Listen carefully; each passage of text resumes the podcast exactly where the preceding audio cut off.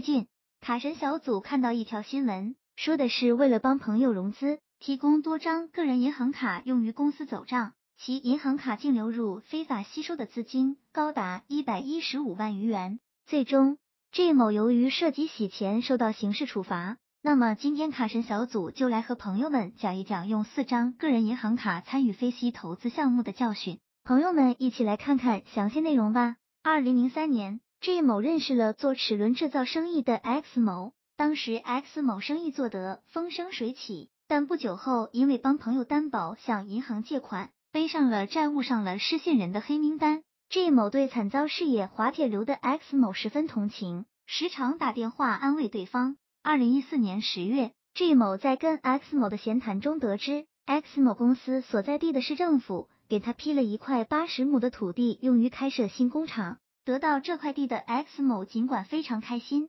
却为土地出让金和厂房建造费用发了愁。为了在短时间内筹集到大量资金，X 某决定开一家融资公司募集钱款，但 X 某自己还在失信人黑名单上，无法担任公司法定代表人。X 某请求 G 某帮助担任公司法定代表人，尽管 G 某内心有点发慌，但出于对 X 某十几年交情的信任，G 某当月便办理了法定代表人和股东的变更手续，并因 X 某要求分别办理了四张个人银行卡用于公司经营。虽然 G 某名义上担任了公司法定代表人，但 G 某并没有参与到公司的经营管理中去，直到二零一五年底。G 某才了解到自己执掌的公司的融资模式，原来这个公司在未经批准的情况下，以投资项目为名，采用公开宣传、承诺还本付息的方式，向社会公众非法吸收资金。公司的宣传广告称，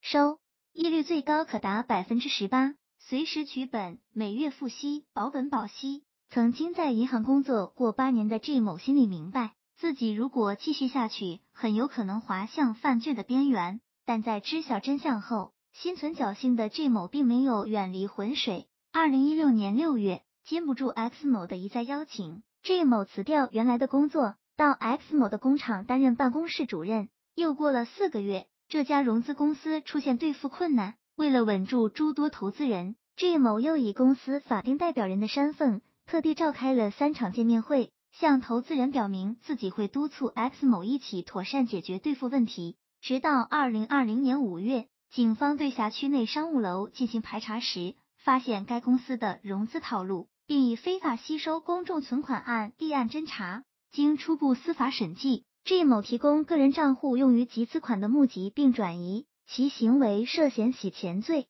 G 某自二零一五年底知晓公司经营模式，但其从未要求将银行卡收回。二零一六年开始，银行卡账户的资金净流入一百一十五万余元。法院一审判处 G 某有期徒刑六个月，缓刑一年，并处罚金人民币六万元。卡神小组总结：其实 G 某的事情并不是单独案例。卡神小组在这里也提醒朋友们，由于国家监管部门对个人银行卡用于非法用途的处罚越来越严格，卡神小组希望朋友们能够遵纪守法，不要因为小财而失大利。不然，等待的只有法律的严惩。朋友们说是不是？希望这个资料对朋友们有所帮助。